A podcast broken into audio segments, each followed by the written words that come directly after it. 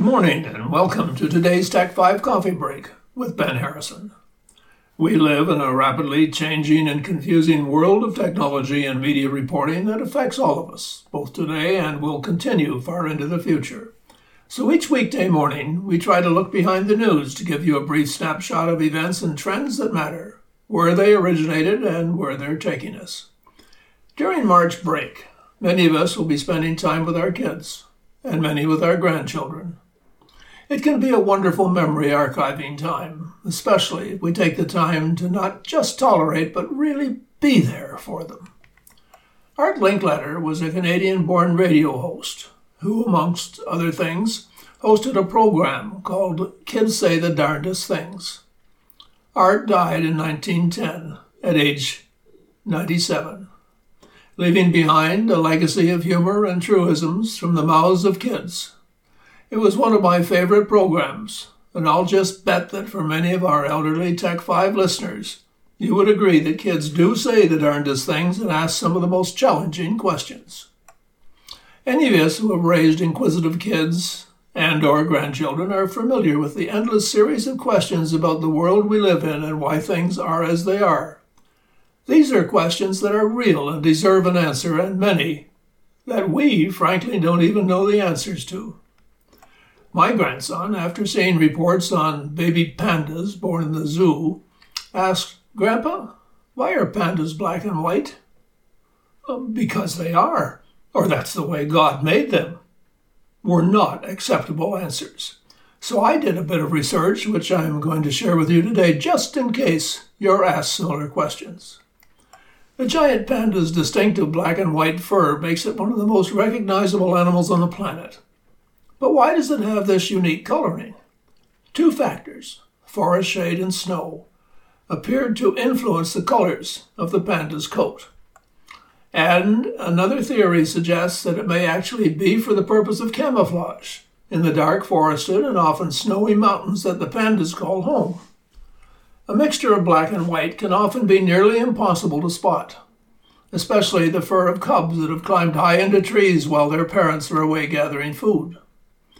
In the trees, their surroundings change rapidly between light snow and dark forest shade. The pattern is like a camouflage.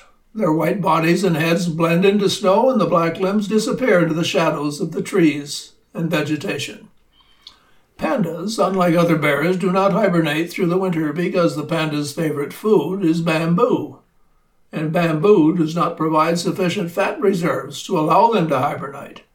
And they must search for food uh, all year round, crossing from snowy mountains to tropical forests. As for pandas' faces, the bear's black ears may serve as a warning to predators.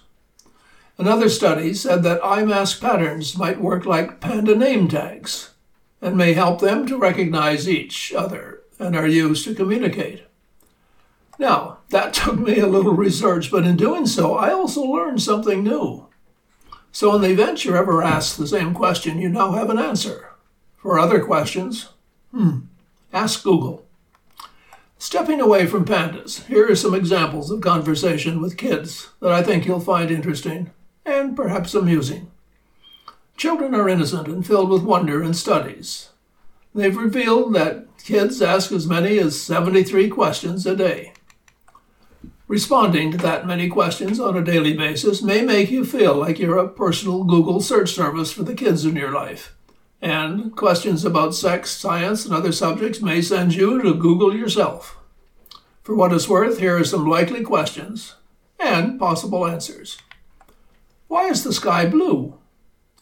Well, you see a blue sky because that's the color of the light in the air. At sunrise and sunset, the molecules in the air scatter more, and you see reds and oranges. Another question Where do babies come from? Give a factual answer that is age appropriate for your child. Use the correct terminology even for younger children. Specific vocabulary is less likely to cause confusion and more apt to result in understanding. Where does water come from? Water comes from the oceans. The Earth's surface is 97% water, which in turn contributes moisture in the atmosphere. You'll also find a little bit of water in the snow and ice on the mountains, streams, rivers, and lakes. Why do people get sick? Many people stay healthy most of the time, but bacteria and viruses can make some people sick. There are things we can do to stay healthy, and if you do get sick, there are more things you can do to get well. Another difficult question is what happens when you die?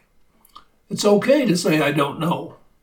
If an older child asks the question, you might be able to explore answers together by looking up testimonials from people who have had near death experiences. How about where does God live? Your answer to this question will be based on your faith, so answer accordingly. Begin with the smallest amount of information that satisfies the question, like in heaven. Let your child ask follow up questions. Another common question Are we rich, Dad? The other version of this question is Are we poor? Either way, your answer should be non committal. Tell your kids that you have the money to buy some things, but not the money to buy everything. And how come there are no more dinosaurs? A good answer and an honest answer as well. An asteroid crashed into the planet a long time ago, and when it hit the Earth, the planet changed. The dinosaurs were not prepared for the new world and when they died, new animals that could live in the changed climate emerged. And finally, a rather simple question you may be asked Where are my socks? If you know, you may be tempted to answer. The best response is to counter with a question like, Where do you think you left them? Or, Where did you see them last? Last. So asking why, even 73 times a day, is how kids learn about the world around them and their place in it. So be a memorable parent, grandparent, or even great grandparent. Looking back, you will be glad you did. You've been listening to Tech 5 with Ben Harrison from Muskoka's only nonprofit radio station, Hunters Bay Radio 88.7 FM.